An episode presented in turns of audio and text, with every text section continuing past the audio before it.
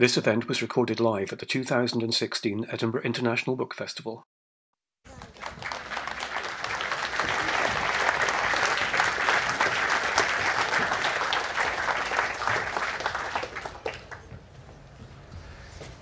Please. Hello, good afternoon. Welcome to this uh, session of the Edinburgh International Book Festival. Um, I, the first thing I can assure you is you're in for an absolutely fascinating hour uh, with our two authors here. Uh, my name's Phil Harding. I'm a journalist and a broadcaster, and it's my pleasure to be uh, chairing uh, this session uh, with our two authors. Um, a couple of pieces of housekeeping just to start off with uh, before we get underway. Um, the first thing, please, is that could you all turn your mobile phones off or onto silent? Have you done yours? Yep, okay. Nothing is more embarrassing than getting a phone call from your debt collector uh, in, the middle, in the middle of the session, really. So you wouldn't want that to happen to you. Um, the other thing to say is if you are going to be tweeting uh, about this session, uh, and I hope many of you will be, uh, could you wait until the lights go up? Uh, and we come to questions from the audience before you do that, because it's really annoying having the person next to you um, using a phone screen uh, during the session. Um, for those of you who are regular attenders at the festival, the format of this session will be, will be very familiar. Um, Anthony and Peter and I are going to talk for about uh, 30, 35 minutes, and then we'll be coming to you for questions from the audience. And if you do have a question, my advice to you is to get your hand up very early because nothing is more frustrating uh, than to think of that question you were really dying to ask, but you only think of it two minutes uh, before the end. So do get your hands up early. But if you do have that frustration and you can't get your question in, then don't worry because uh, Anthony and Peter will be signing in the book signing tent and they'll be signing copies of their book afterwards, and you'll have a chance to chat to them and ask any questions then. Okay, on to the book itself. Cameron at number 10.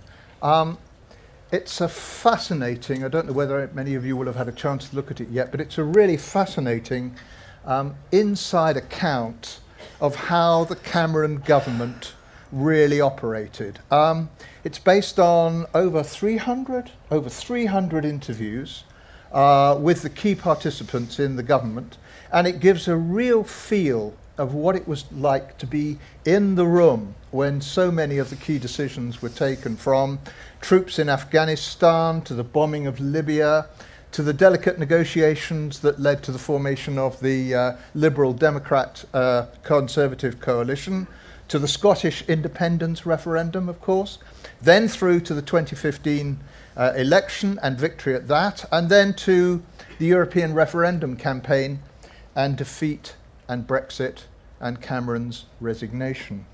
Um, Anthony, Peter, um, there are two editions of your book. Uh, there's the hardback edition, which is uh, expensive. Been, it's expensive, yeah, it's, and good. But this version, the paperback version, amazing is value, to, is up to date, yeah. and it's amazing value. Yep. Um, and and they the, the, this one you have updated very swiftly and taken through to Brexit. Um, I had the opportunity to read both of the editions of the book, and certainly reading the introduction, it's the contrast between the two books and between the tone uh, of the two books is, is really quite striking. You had 2015 Cameron victorious on the steps of Downing Street, speaking after he'd just won a majority. Little more than a year afterwards, you had Cameron on the streets of Downing on the steps of Downing Street resigning. It's a big change in a year, isn't it? Well, he's out. Yeah, I mean that's quite. this is the first post-Brexit, post-Prime Minister event we've done, isn't it? Actually, so it's. Uh, yeah, it shouldn't have been like this, should it, Pete? I mean, I mean, it should have been. Wow, you know, we're still in the EU, and wasn't that just so amazing? So many people said he'd lose, but he said, no, just uh, chill, you know, I'll, I'll get there, I'm going to do it, I'll sneak in. And we were going to say, amazing judgment, did it on. Uh, on the Scottish devolution, did on the Scottish referendum, and did it on this, and that didn't happen. And I'm really, I blame you for that, actually. Well, what can I say? Yeah. Uh, Were you surprised? Yes. I yeah, and, and didn't see it coming.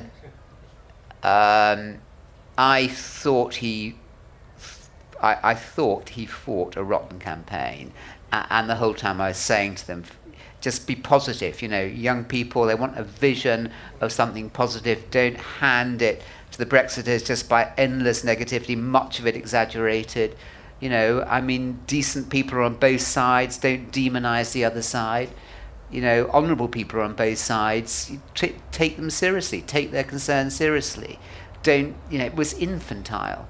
It was an infantile campaign that, for better or worse, and let's hope it's for better, uh, has taken this country out of Europe. And that might yet precipitate a second Scottish uh, referendum and the breakup of Europe and other uh, things, which of course you know many in the audience might think is a good thing. Are we going to remember but Cameron? Are we going to remember not. Cameron for anything other than Brexit now, Peter? I think he will be remembered for other things. Uh, really? Uh, although this will completely colour and define his premiership. The yes. events of the 23rd of June will yeah. Definitely, and the days after, uh, before he resigned, uh, will colour the way we see him for years, decades to come. But I think it's wrong to see him as just the Prime Minister who lost a referendum that many argued he didn't need to call. I think there are many other things that are interesting about him and many other perspectives about his record. The fact that he did put together and lead a coalition, the first peacetime coalition uh, since the 1930s, and all sorts of things were happening, a huge range of reforms and a set of circumstances that were very difficult to manage. So I think there are on, on one side of the ledger, there is the referendum result, which many people will argue about for years to come. On the other side of the ledger, all the other things he did, which shouldn't be forgotten. So you think history in the fullness of time will be kinder to him? Possibly. I mean, it does depend how Brexit turns out, as Anthony course, was saying. Of course. Um, if it turns out to be a very difficult and unmanaged process with all sorts of unknown consequences, which his successor and successors to come will struggle to deal with, then he will certainly be seen probably not very well in the eyes of historians to come. In the book, you say when they came into office in 2010, this is the Conservatives, we didn't expect Europe to form a big part of the agenda. Yeah, well, and I think that's he based wasn't on, entirely right about that, was well, he? That, and um, that's based on an interview with Cameron. Yeah, uh, absolutely. Well, he didn't come into politics about Europe. He uh, has never particularly liked, he never particularly liked those people in the Conservative Party who he regarded as Euro obsessive as well as Euro yeah. skeptic. He came into politics uh, with a vision of whether it was the guilt of an old Etonian or whether it was more genuine and deep, with a vision of wanting to heal the country, unify the country, and to uh, make it a more modern, uh, thoughtful place. And, you know, he tried doing that. And a lot of it was haywire and bonkers between 2005 when he became party leader, you remember. Uh, and But he was driving that forward. Then suddenly, huge moment for him, 2008 was the crash. And everything that he tried to do in those first three years, as Peter brilliantly describes in a book that he wrote called uh, Back from the Brink, had to be reset. Mm. And suddenly it was all about the, the, the, massive deficit and cut, cut, cut, yeah. um, and getting credibility. And was that you know, overshadowing everything else? Yeah, so it was much, really, so. and, and yep. so he went into the 2010 general election with really no clear idea. I mean, was it about an austerity party cutting at all costs, or was it still about you know that modernising big society agenda? Um, for the first couple of years in power. Uh, he it was still ambivalent about what he was trying to do. Yes, it was about austerity, but yes, he wanted to try and get modernisation, big society. Uh, and then the driver of that, the person Steve Hilton, um, you you no doubt remember the person he padded around number ten without shoes, as, as, as without socks. Um, uh, possibly smelly feet, unknown, uh, locked away in government archives. Uh, but you know, he's panicking. You know, odd. You know, people by and large in number ten tend to wear shoes and socks. He didn't. And his ideas were similarly quite sockless, really. Um, and, and, and, he left in 2003, blew himself up, and, and, uh, and thought that uh, everyone was just uh, stupid. And then Cameron was into his next phase. And I think that he was just uh, desperate to try and clear Europe out of the way so he could get back to the kind of things that in 2005 had, had made him party leader. Did he have any choice but to call a referendum? It's a very, very good question. It'll be fought over for, well, years to come, the, the decision making process. I mean, essentially, it came to a point in 2012 in the summer where he consulted William Hague and George Osborne. Essentially, the three of them came to that decision. And as you may remember, there were a number of rebellions on the Conservative side of the coalition over Europe, over the budget, over whether there should be a referendum at all, beyond whether they had this referendum lock, which was any yep. further pressure, any further power transfer to Brussels. And that position could not hold politically. And because UKIP were biting on the heels of the Conservative Party at that point, not the Labour Party, but the Conservative Party, the political pressure was immense. So, politically and tactically, it was a sensible decision to take. Strategically, it, it's, it's an open call, I think, because he realised that it was going to have to be taken at some point, whether it was going to be on his watch. He decided, actually, that he should take a lead and say, let's tackle this issue. The country should decide despite the fact that it had been a running sore within the Conservative Party for 40 years, ever since Ted Heath took the country in, it had been this sore that he felt had to be dealt with, a boil that had to be lanced. So essentially, strategically, he came to this position. It's debatable, but he decided to do it. But then it was the way he pursued it after the election last year that is yep. extremely contentious. And did they put it in the manifesto because they expected to be in coalition with the Liberal Democrats and therefore didn't expect to have to carry it out? Well, it was in the manifesto. It yeah, yeah, yeah. But, but, but, did they put it in the manifesto in the expectation that, that it, they wouldn't actually have to call the referendum? I'm sure that was because the Lib Dems wouldn't let them. Yeah, I'm sure that was part of the calculation in the thinking. Yeah. In whatever yeah. coalition Mark. II there would have been, it may may have been a trade-off. Yeah. Um, but uh, yes, I mean he didn't expect to win that election. One of the themes that comes out, and you, obviously on Europe, but on other issues as well, is the state of rebelliousness there was amongst the conservative backbenchers. Um, yeah, they never liked him. I mean, we just got to you know be honest about it. A lot of his conservative party in Parliament never liked him, including some of his ministers. Why not? And many despised why did, him. Why did well, they despise him so much? Well, you know, for a number of reasons. Uh, because he was an Etonian, because he was a public school. I mean, go back in, in Tory history, you have uh, John Major, Prime Minister, State School. You have Margaret Thatcher, Ted Heath, uh, state schools. It was a weird thing in a way for the Conservative Party to do suddenly Hang on a minute. I, I, would have thought public school was a good thing in the, in the no, Conservative no, Party. No, no, no, because there was a whole generation, there was a new generation ah. of state school uh, ah. Conservative MPs, and those precisely who had been at public school wanted him, him even less to be an Etonian. And he was never, he wasn't good at handling that image of chumocracy, chillaxing, uh, having his friends uh, around him. It was a definite negative, but that wasn't the real reason uh, they despised him. It was a lot about Europe. He was, you know, that very statement that he made about, uh, you know, wanting to not make Europe dominate. Uh, they hated Europe. A lot of his MPs, as we know, hated the EU, uh, wanted out, and thought that he was weak on it, indecisive, unconvincing. So that was another factor, and they didn't like a lot of what he tried to do. Well, so just, just look, I mean, so 0.7 percent of national income on def- uh, on overseas development aid. I mean, I think that's great, but they thought, why?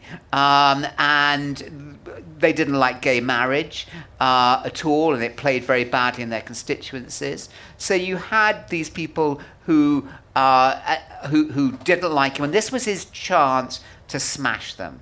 You know, he so as we were saying, he wanted Europe not to be a big part of it. He was constantly deflected from what he wanted to do by the crash in 08, by the Lib Dems coming into power in 2010. That meant taking what he wanted away you know, from him, and then he had to win the general election from 2013. That was, you know, all that was there apart from the Scottish uh, uh, referendum, and then he gets power in 2015, and he wants to get ahead with his own agenda. He works it out very clearly, a very left of centre agenda that makes the but Tory party dislike him. When they didn't like him, I, yeah. I, remember meeting several, they used to call him Dave, disparagingly. Yeah. What, yeah. what was all that about? Is that a sort well, of social... Well, Call Me Dave you know? was the book. So a man called uh, Lord Ashcroft uh, uh, spent quarter of a million, half a million, don't know uh, how much, it's a lot of money, um, uh, on a book which he paid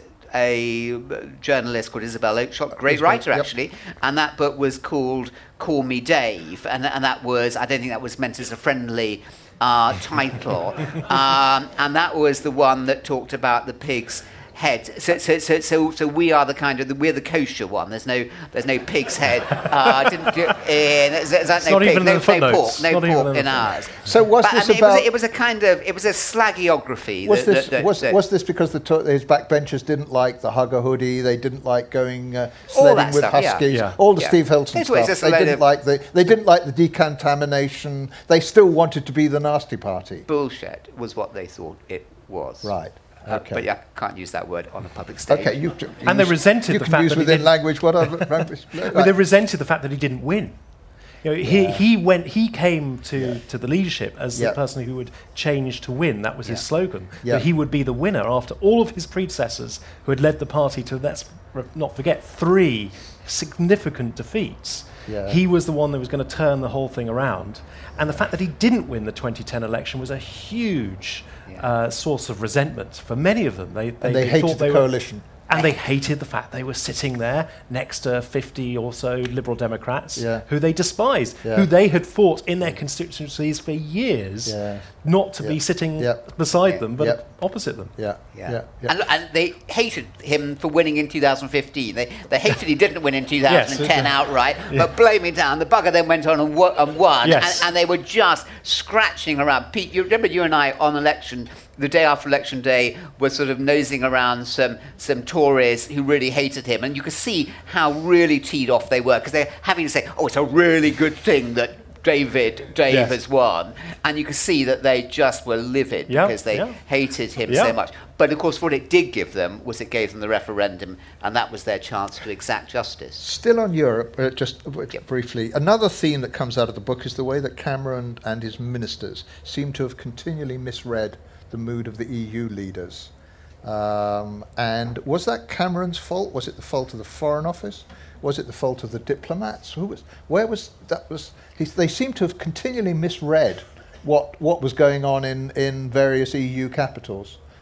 Well, a lot of diplomacy was going on behind the scenes. In fact, the work began before the last election. The, yeah. the work yeah. between all the, the, the diplomatic side and the within Brussels, the, the office there, the British office, sizing out what various capitals and work. And of course, what Cameron was doing, and his close team, led by Ed Llewellyn, who, of course, knew a lot of people in the European capitals on the official and political side, they were investing all their hopes in Angela Merkel and had been doing since 2012. That, that relationship was yep. crucial. But even then, I think there was a misunderstanding between Berlin and London as to what the referendum and what the negotiation in particular was to achieve. Did they rely he thought, and, and that his team thought that she would give more and would be able to persuade the other leaders more than she was able to, and that I think was part of the part of the miscalculation that happened. Did they rely on Merkel too much?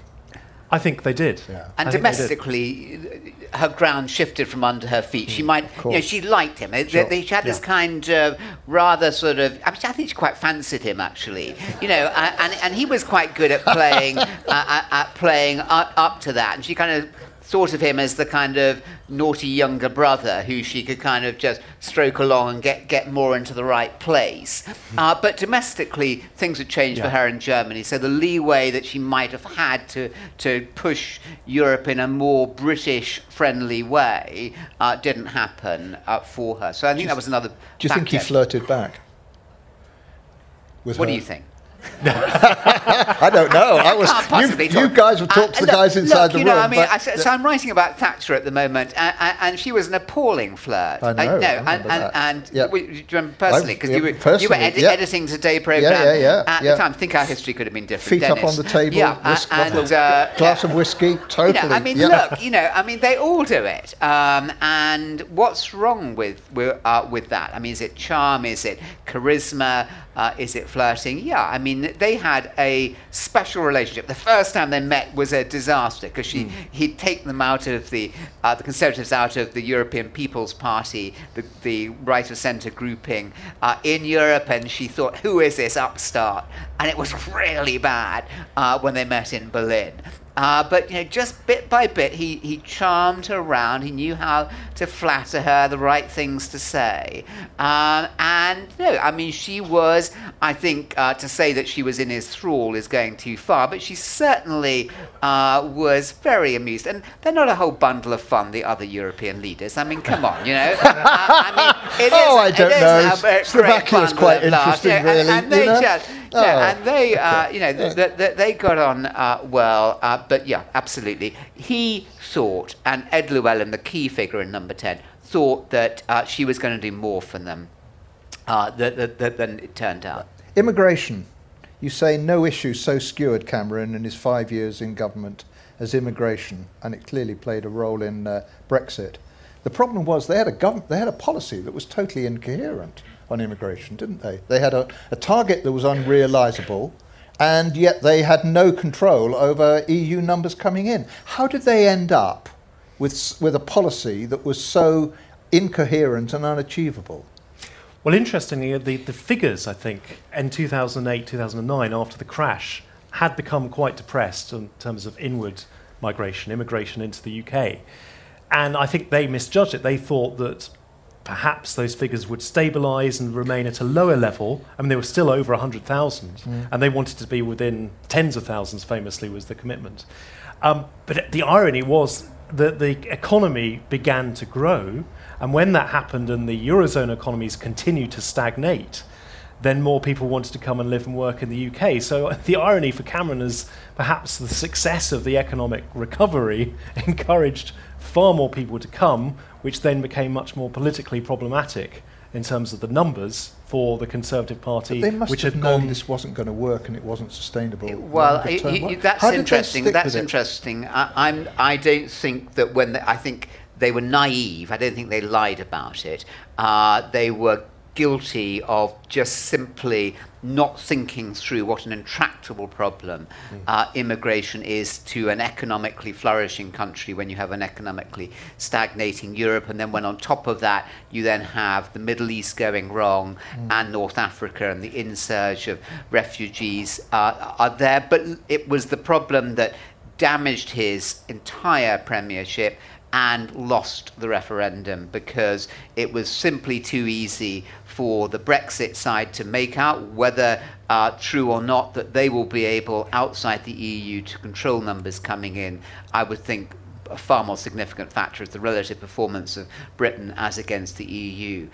The, the, the, there is limited uh, a freedom of operation. Yeah. And also, George Osborne was saying the Chancellor w- was wanting the immigration because uh, the, these were, were workers who were fueling uh, the great economic success story, whereas Theresa May uh, at the Home Office far more guarded about it. Yeah, we'll come back to Theresa May in a minute. Um, just one other question on relations with his party. You, you picked out two of the issues which he was most heavily criticised for in his party: gay marriage yeah. and international, and the 0.7 percent on international development budget.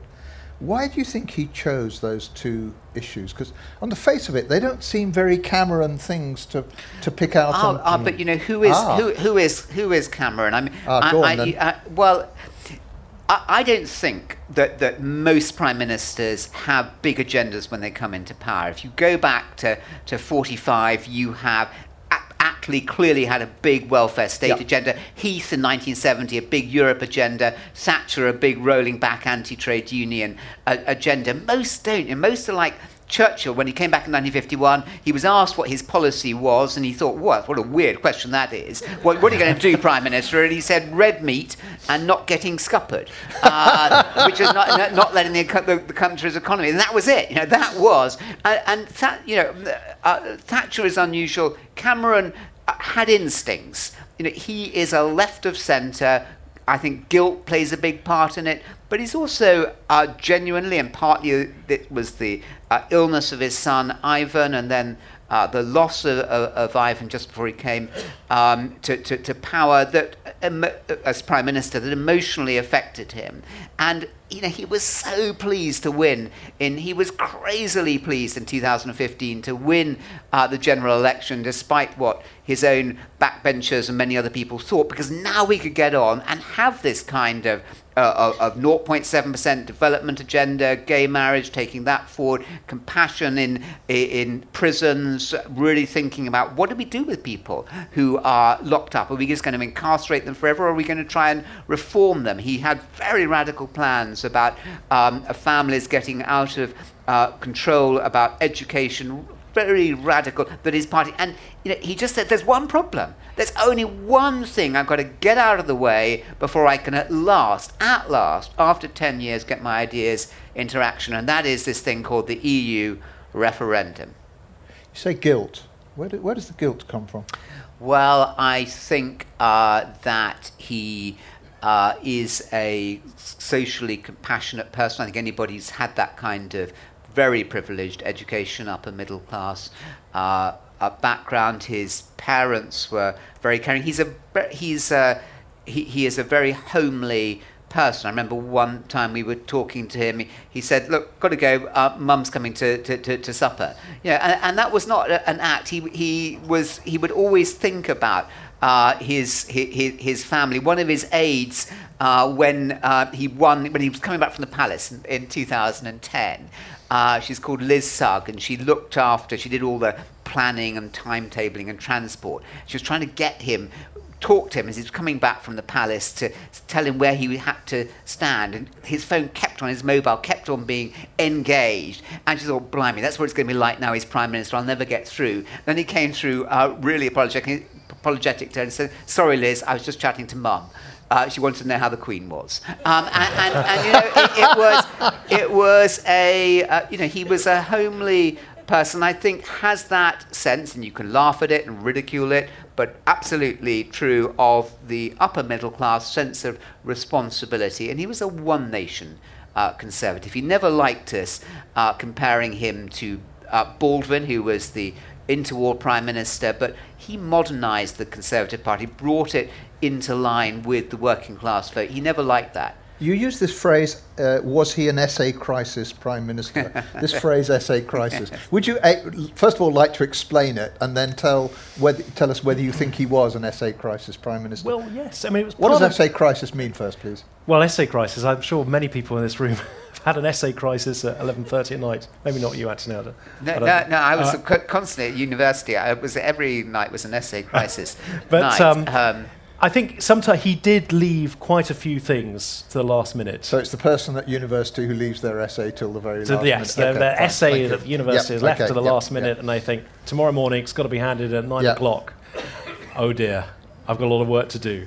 And there were quite a few occasions where he did not leave himself enough time and enough room for manoeuvre. I mean, principally, one of the most notorious examples of this was the run up to the Syria vote in the House of Commons in um, August, the end of August 2013, almost three years ago, where he had not, as, as the political pundits did enough pitch rolling. He had not spoken to enough people on all sides of the House of Commons. His team had not had enough time. They did not make enough time to consult. And by doing that, he wasn't. He didn't get all his um, ducks in a row. He hadn't prepared for that vote. He hadn't got everyone. They hadn't got the numbers. The whip oper- whipping operation hadn't been successful or effective. They hadn't spoken to enough backbenchers, and they went into that vote unprepared, and they lost it. Um, and that's one notorious example. He just, I, as Anthony was saying, speaking to his temperament, because he was in a way, his he was so, such a becalmed character. He had such an even temperament about him that he would sometimes be quite easy, not, not relaxing, but he would say all these things will be sorted out. Was all these lazy? things will be quite. But is in, he lazy?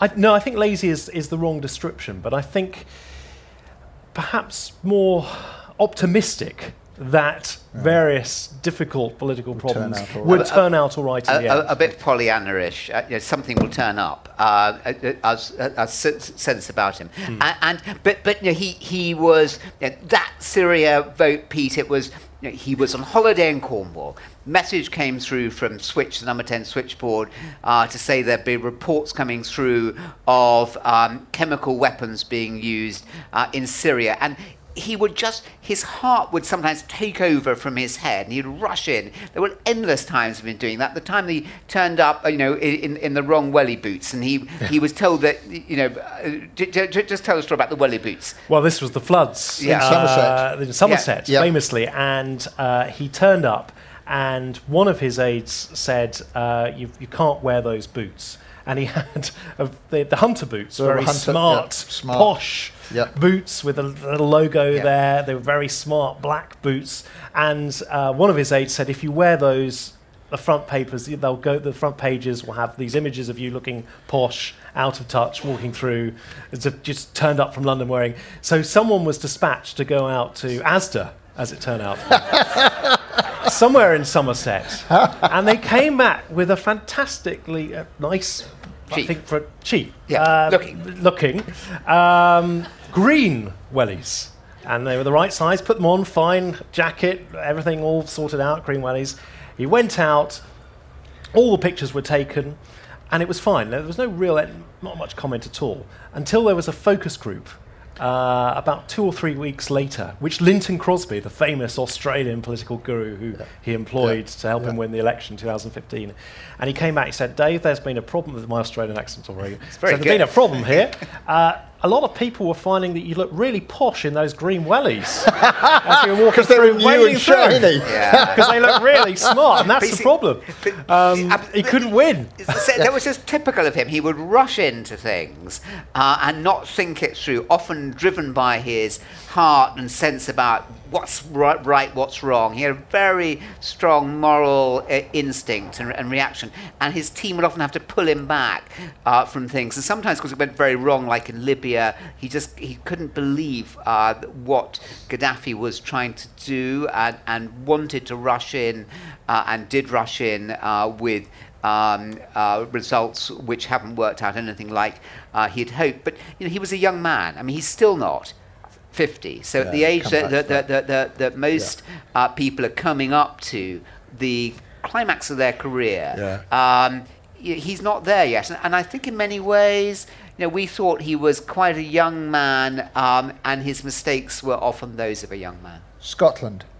Uh, he took a big risk with the Scottish independence referendum, and it came off. What, did, did he see it as a gamble at the time? Yeah, a huge gamble.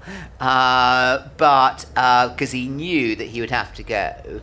I mean, you, you knew he'd have to go because he kept saying, I'm not going to go if I lose. Uh, that meant absolutely certainly he was going to go. and, and, he had worked it out, he got his speech, his resignation speech uh, lined up, and there's a picture in that book uh, there of him sitting with the children on his lap at five in the morning yeah. uh, with his closest team, yeah. uh, together with um, one of the people he lost along the way, a very brilliant civil servant, Chris Martin, age 42, principal private secretary, absolutely loved. One of the very few times I've seen him in tears was at the funeral for Chris Martin. And he was, um, so he died um, uh, just um, just before last Christmas, and you can see him there in that picture. Uh, you can see the, the, the relief on his face.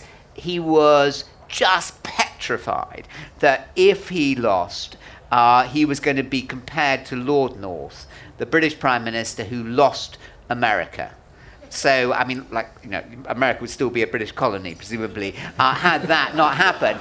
Uh, uh, and, you know, it was in his mind all the time. He started getting very, very edgy, and everyone here will remember uh, him coming up and, and making those passionate speeches about saying how much in his heart he yearned uh, for this uh, win and what it would, what it meant to him. I kind of wish he'd had the same passion in the European. And I, uh, you know, they why would they listen to me? Of course they uh, wouldn't. But the whole time I was saying, for goodness sake, give us that same passion. Talk from your heart, because then people, when you talk from your, your heart, people listen. When you talk up here, people kind of just carry on with their social media. But it also convinced them that Project Fear worked. That's, and, and therefore they tried to, as it were, use that template. I think that's a brilliant point. Mm. I think that they switched over without even really admitting it. Uh, they uh, thought that the negative campaigning that had helped win them the 2015 general election would win from the referendum, and it was a massive miscalculation. Uh, and uh, just the focus also on the economy. They thought they would win it on the economy. No, no, no, no. It was infantile, as I said. Um, Theresa May. Who's she? A, what, what, what's she up to now? Well, I don't know. I, I mean the, the, Home Secretary? I don't know. I think she's still there. Yes, she could be. Yeah.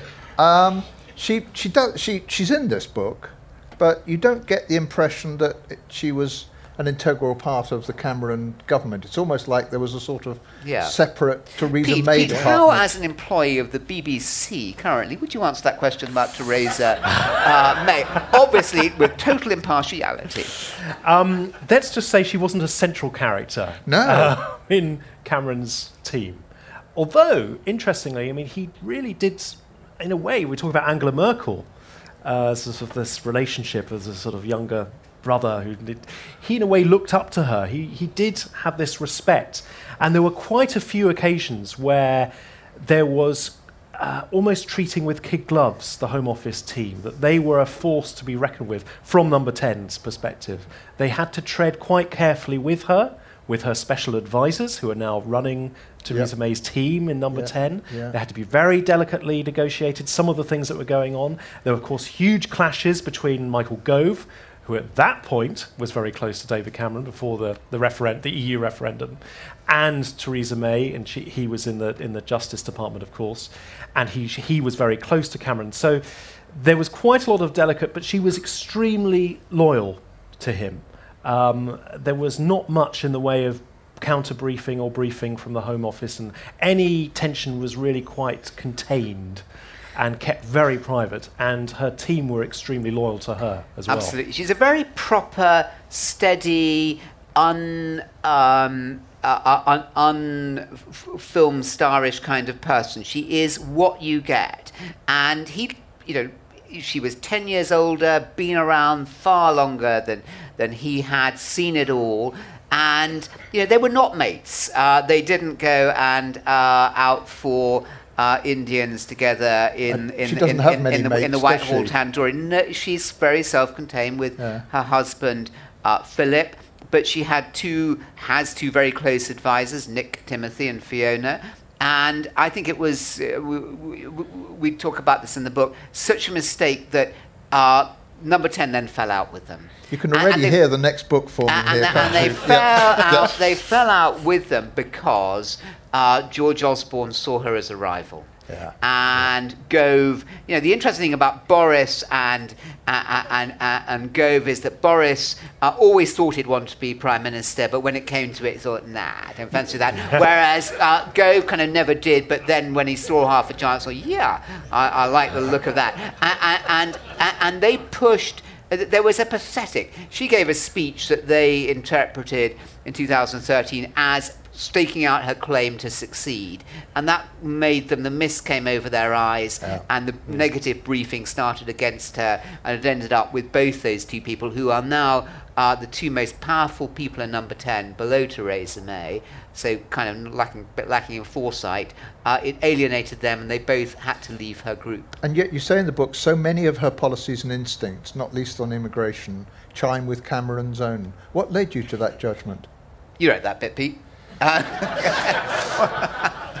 that must have been the bit when you were away on holiday, yeah. and I just I just sneak that that sex paragraph in. I've read the book. Uh, well, I mean, they did their instincts did chime, yeah. particularly in the early days of the coalition. I mean, they were at one before, as Anthony said, those tensions really yeah. did fissure out um, on immigration. I mean, he really saw her in that first early period of the coalition as his most loyal senior minister. Um, and we were talking about Michael Gove. I mean, there, there were tensions beginning to emerge with Michael Gove and we may come on to talk about this at some point, but uh, before he, of course, was moved and reshuffled out from education. But with her, he felt that she, he could completely rely on her and her instincts.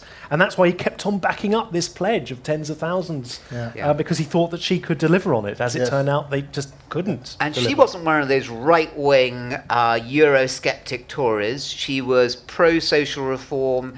Uh, she was mildly pro Europe, but, but not you know, one of the big Europhiles. Mm. So, very similar philosophically in terms of what they wanted to do. Modern progressive Tories remember that Theresa May was the person who said we mustn't make this the, the nasty, nasty party, party. Yeah. and yeah. he was totally at one with that. Yeah. So you know the odd kind of thing, but maybe it's not so odd, is that there's been a lot of dissing of Cameron and his policies by Theresa May, implied, implicit or explicit. But that kind of goes with the territory of taking over as a prime minister particularly when you didn't expect to take over that quickly.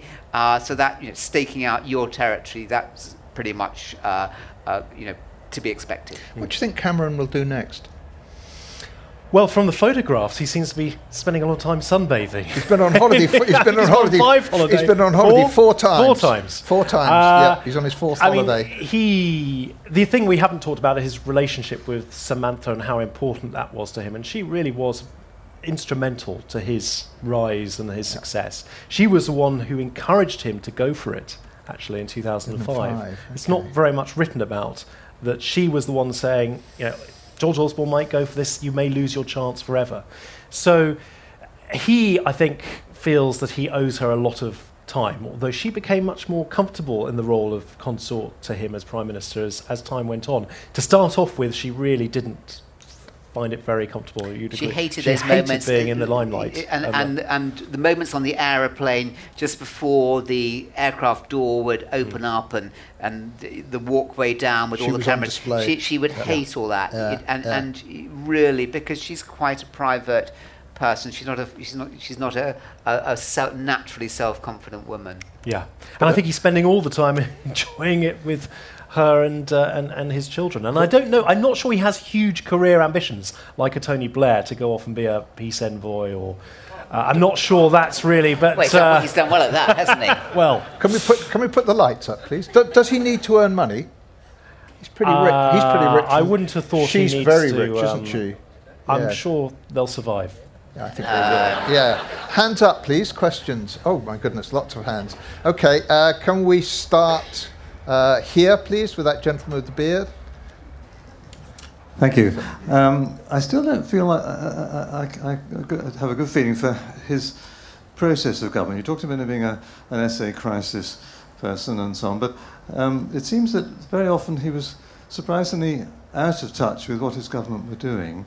Um, and you know, endless U-turns when he's, we'd have policy announced and then which would unravel within 24 to 48 hours. And the most spectacular example of that might be the Health and Social Care Bill, where he got himself into an utterly disastrous position on the health service, which seemed to come almost as a surprise to him.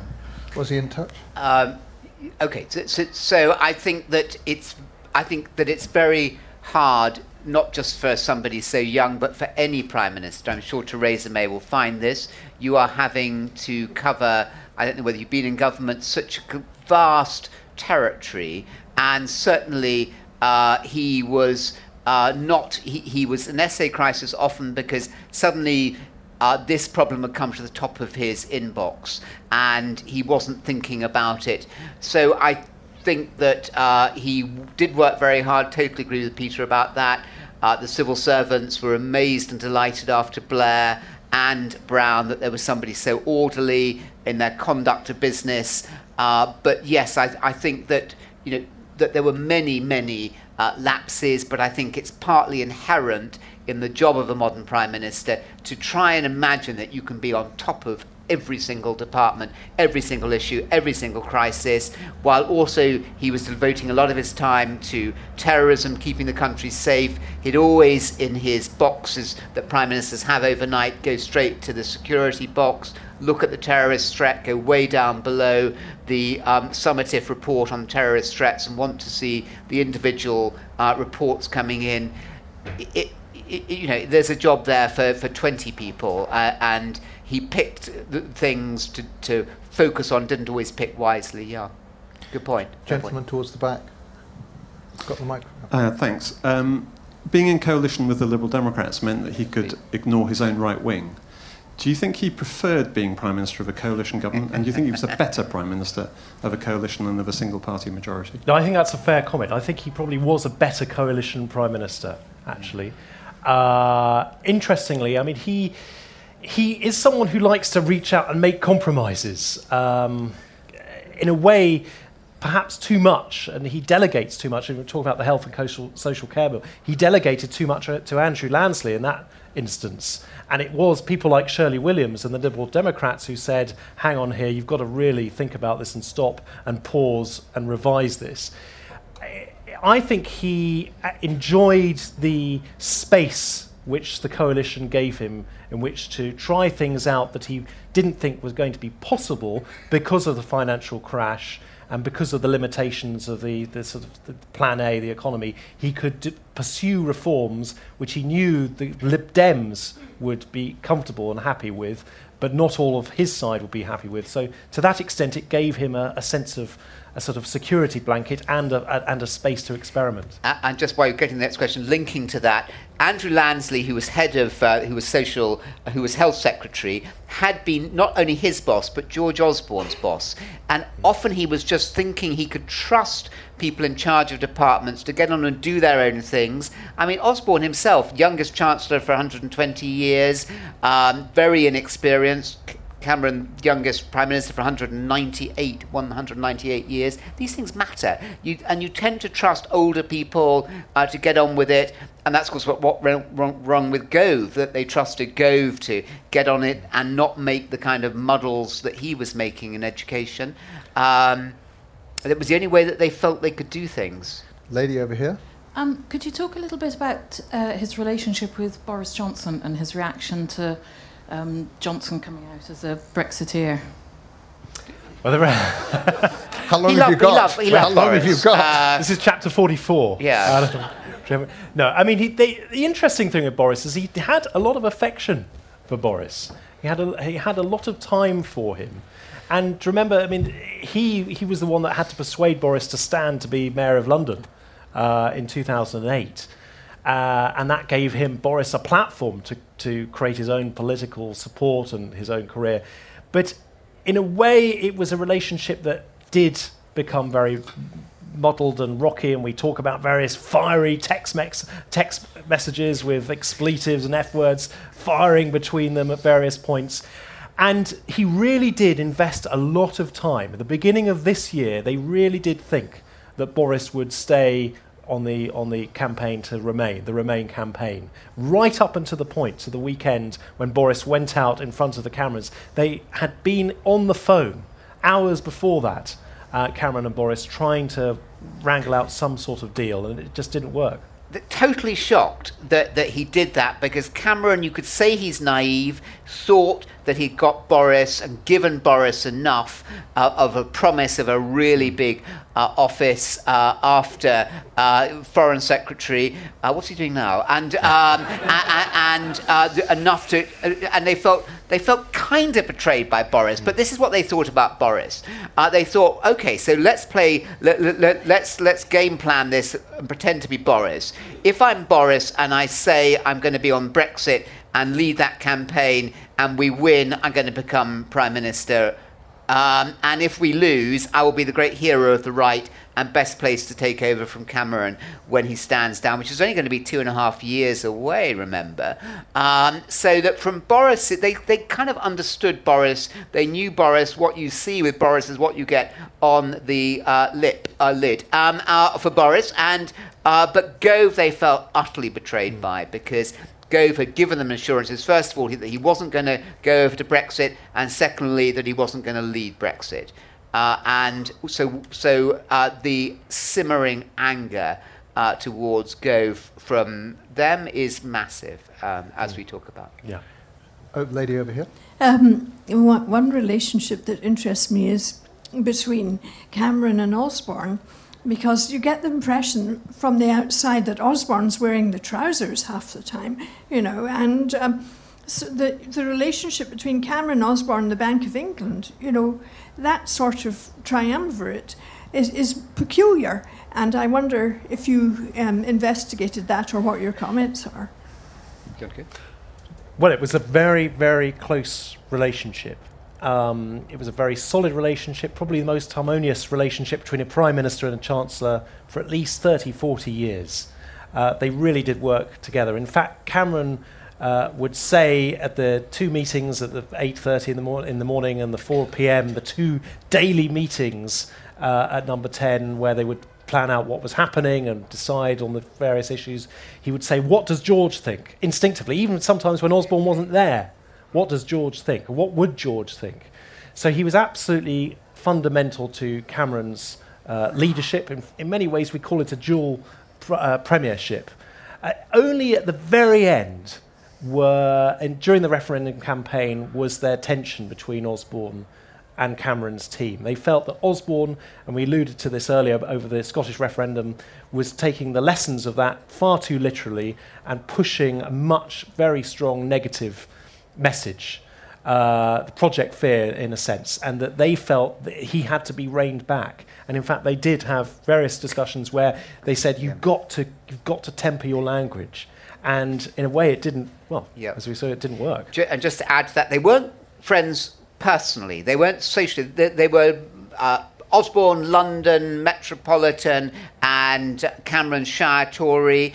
So not in, intensely close uh, politically, but not socially, but also Osborne. I mean, look at the governor of the Bank of England you mentioned, getting Mark Carney, that was all Osborne, and, and Cameron was just saying, yeah, of course, you know, great idea. And then Osborne worked so, worked so closely with Carney. Osborne didn't want uh, the referendum particularly. He could sense it was going to create uh, difficulties very early on when they had that meeting at the O'Hare uh, Pizzeria um, on Chicago Station and uh, uh, on Chicago Airport, where they decided to go for it uh, with Hague. And also, I think by the end, Osborne's interests diverging, and they would have diverged increasingly. It would have been really quite difficult, which is why I think that they needed to get Osborne right out of the centre. Cameron needed to, to be free of Osborne because Osborne's interests decreasingly were Cameron's the more it went on.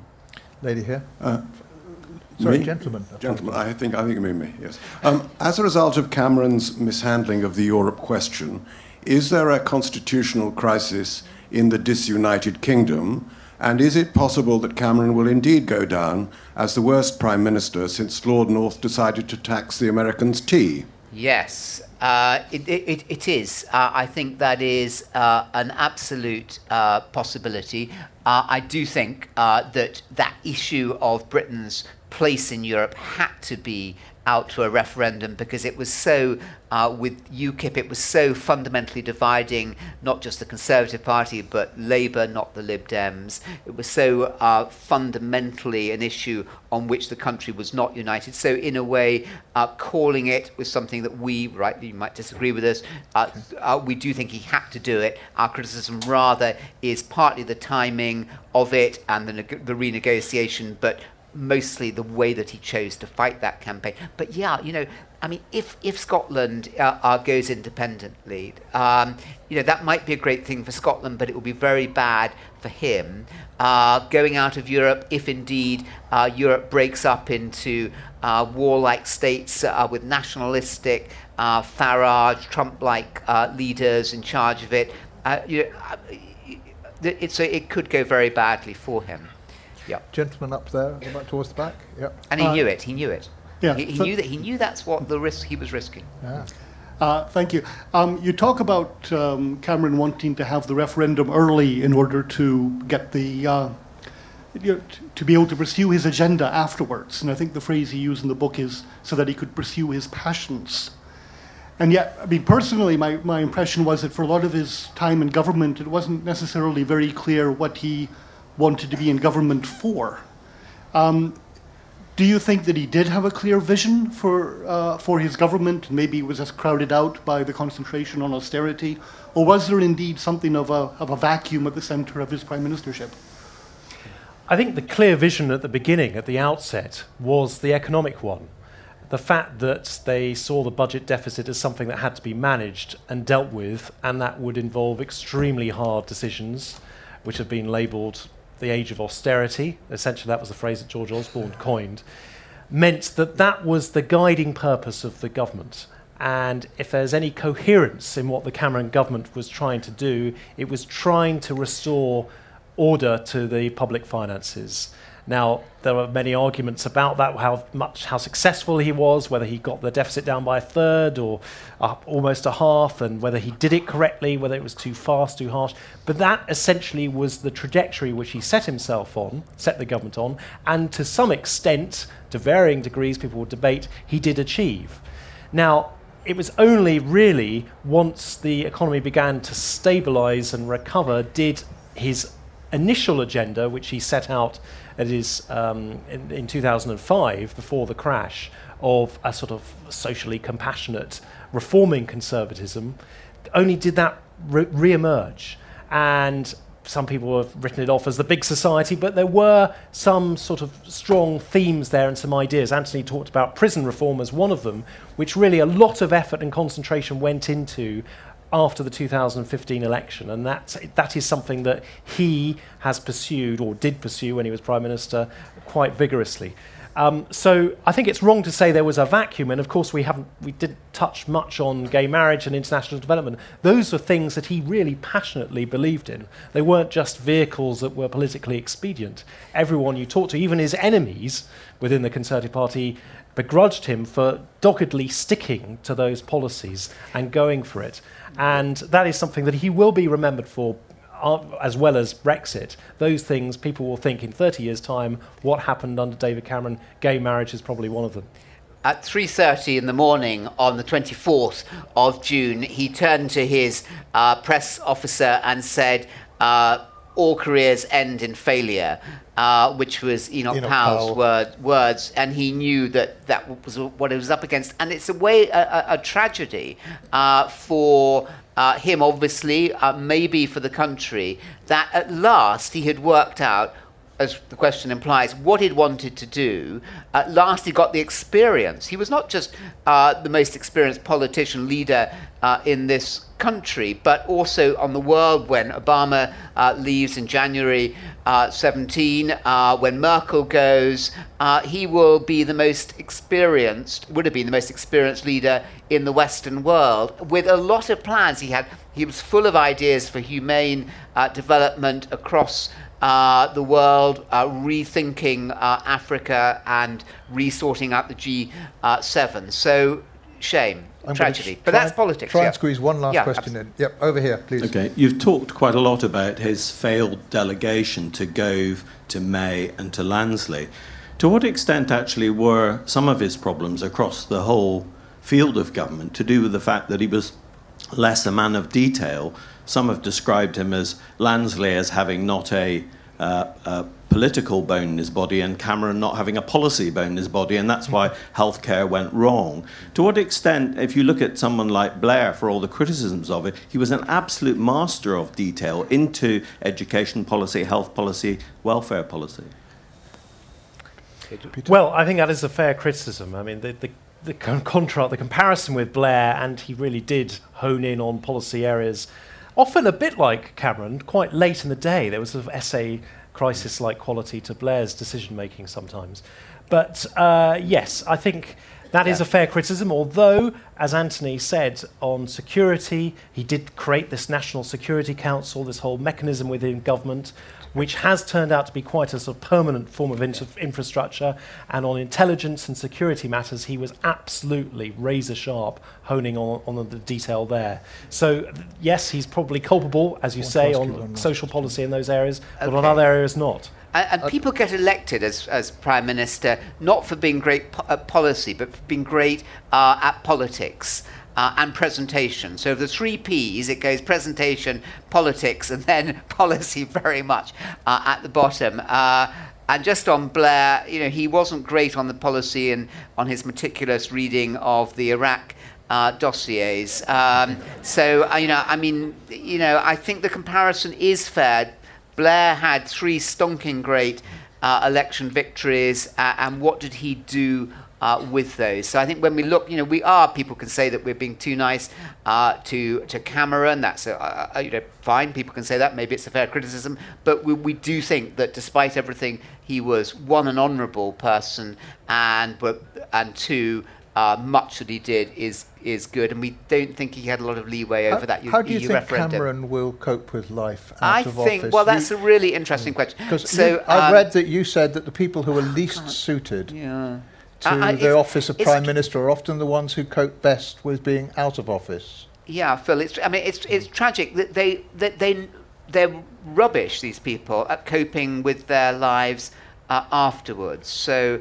Uh, this is not a plug for the next book, but I'm doing a book about, about life after 10. You know, what happens to people uh, after they leave number 10? And many of them and their children have pretty difficult lives. I mean, Thatcher uh, turned to, to drink. Um, uh, Wilson was uh, drinking already too much after he left in April 76 uh, and uh, became, got Alzheimer's.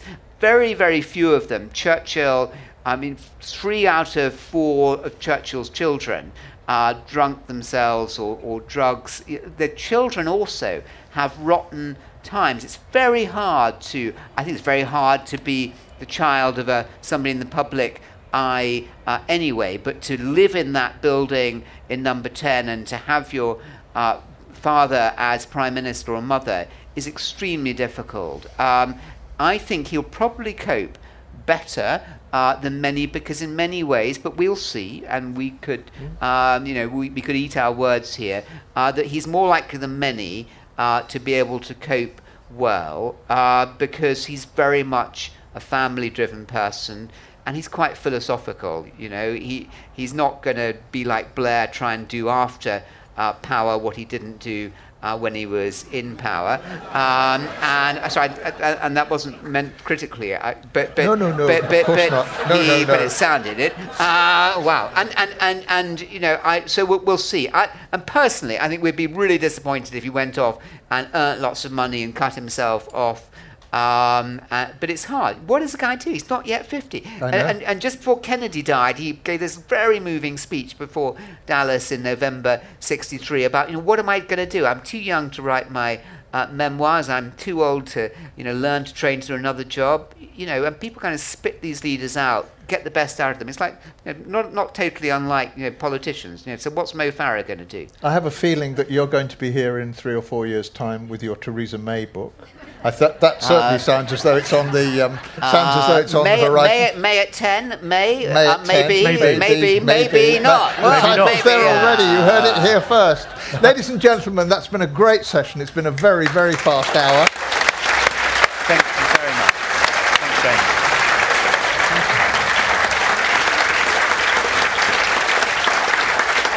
They'll be in the uh, in the book signing tent. If you just let the couple of the three of us get out first, we'll be in the book signing tent. Uh, so please do come and join us and continue the conversation there. Thank you both again. Thank, Thank you. you.